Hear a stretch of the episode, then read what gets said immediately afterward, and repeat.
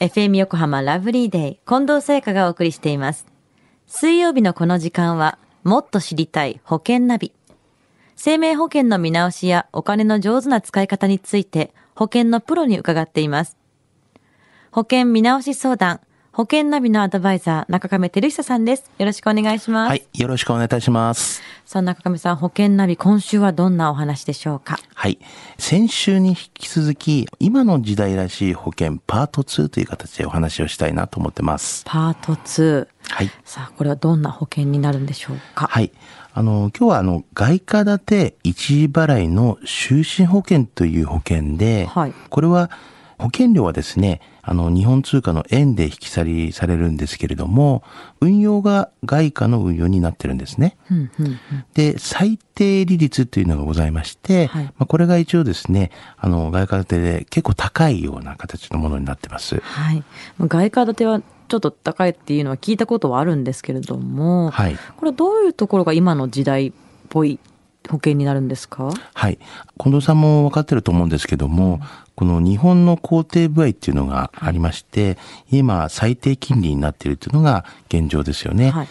で、保険会社というのもですね、各こういう保険は運用しなければいけないっていう中で、金利がすごい低いっていう形になると、すごい厳しいという状況下に置かれてます。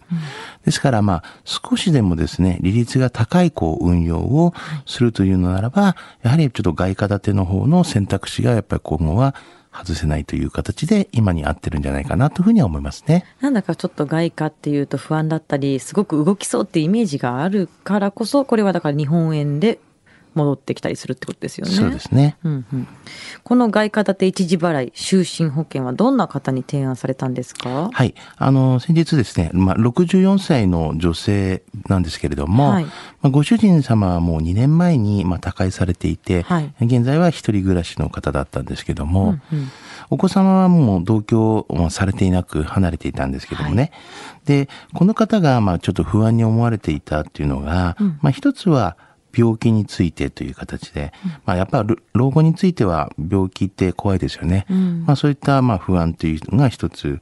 それとあと、介護についてという形で、まあ、はい一人暮らしですので、あの、やっぱ倒れてしまったらどうしようとか、まあ、そういうこともある、まあ、そういう不安がありますよね。はい。で、最後にあの、年金についてという形で、うんこれからもやっぱ生活していくので、少し、まあ、不安に思ってたっていう方がいらっしゃるんですけども、うんたくさんの不安を抱えつつ、この方はどんな保険に入っていらしたんですか？はい。通常のですね、あの、定期付き就寝保険っていうのを一つ入っていたのと、はいあともう一つ、養老保険っていう、いわゆる満期になったら、お金が戻ってくるっていうような保険なんですけども、その保険を一本一本入っていたんですね。うんうんうん。で、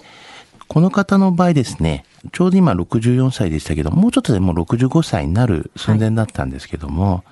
この65歳で、まあ、その保険金が満期になるというはい。形で、ただ満期になってしまうと医療保険とかも特約でついていたんで、はいまあそこがなくなってしまうということですから、うんうんまあそこをちょっと充実させて、あとはまあ年金とか介護の保障も考えていくと。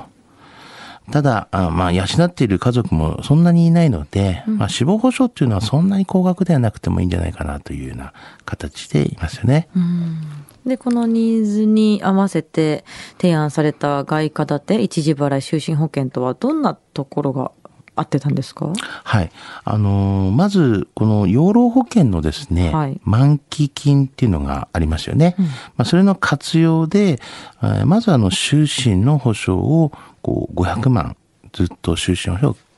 確保したという形になりますよね。うんうんで、この時ですね、一時金ですと、まあ一応500万の終身保障を確保したんですけども、一時金で支払った保険料が、まあ約300万円ぐらいなんですよね。はい。まあそうすると、これで終身の保障は確保できて、なおかつ、えー残りの200万ほどキャッシュが残ったっていう形になりますよね。で、このキャッシュで、あの、残った金額で、まあ、今後の年金の足しにするのか、まあ、介護の足しにするのか、えーもしくは、まあ、医療の方の足しにするのか、という形で、まあ、あの、多少一時払いの、まあ、医療保険の方で、まあ、あの、組み込んだっていう形になっていて、まあ一応、こういった外貨建ての一時払いの終身だったからこそ、まあこういった形ができたというふうには思いますね。なるほど。生涯を保障するにあたってってことですよね。そうですね。では、中亀さん、今日のお話の失得指数は？はい。ズバリ95です。95。はい。えー結構高いんですけどね。はいあの、皆さんやはり、えーそれぞれいろいろな考え方がありますよね。決して、まあそういう外貨建て云々っていうのを、まあ否定しているつもりはありませんので、えーただまあ、このようなですね、まあ考え方もありますよ、ということは、少し頭の中に入れといていただきたいなというふうには思いますし、まあ、これからの時代ですね、まあ先ほども肯定売買の話もしましたけども、やはりあの、外貨建ての考え方もですね、少し取り入れていかないと、やはりちょっといけないかなというふうに思いますんで、あの、そういう世代になりましたよということは、皆さんリスナーの方も頭に入れてほしいですね。それが今の時代らしい保険、まあ、パート2ということだったんですね。はい。さあ今日のお話を聞いて保険選びについてもっと知りたい方、中亀さんに相談してみてはいかがでしょうか。詳しくは FM 横浜ラジオショッピング、保険ナビ、保険見直し相談に資料請求をしてください。中亀さんに無料で相談に乗っていただけます。お問い合わせは電話番号045-224-1230 045-224-1230または FM 横浜のホームページのラジオショッピングからチェックしてください。もっと知りたい保険ナビ。保険見直し相談、保険ナビのアドバイザー、中亀照久さんでした。ありがとうございました。はい。ありがとうございました。